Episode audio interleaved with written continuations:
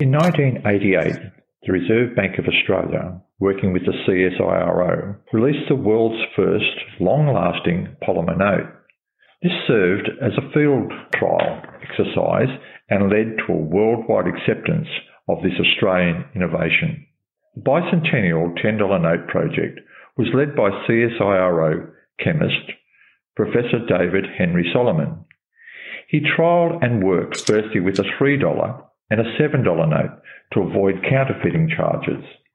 Initially, it had a few problems, like not folding easily, and in some circumstances, the ink rubbing off.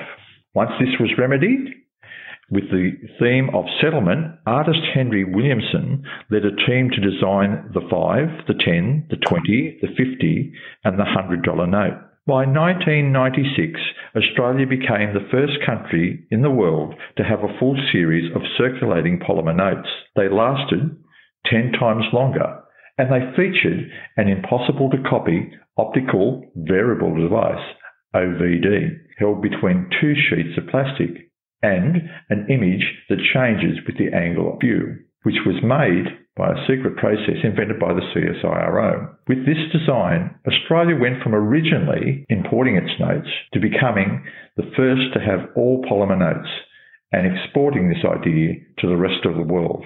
So that's a little bit of Australian innovation in every person's wallet all around the world that started with the $10 bicentennial polymer note. When, when um, the plastic notes came in, I was always leaving notes in my pockets going into the washing machine. So the plastic notes, it's always good to go. Just take them out and I just washed a bit and you could just go and use them straight away. Can anybody remember hanging out the old paper money after going through the machine and just hoping it was all right?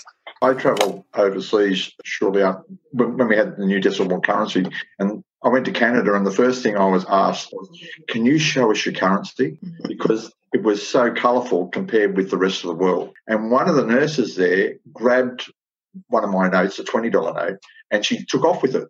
And I thought, "Oh, I'm not going to see that again." But she was taking it around the ward, showing people because they hadn't seen currency as colourful as what ours was.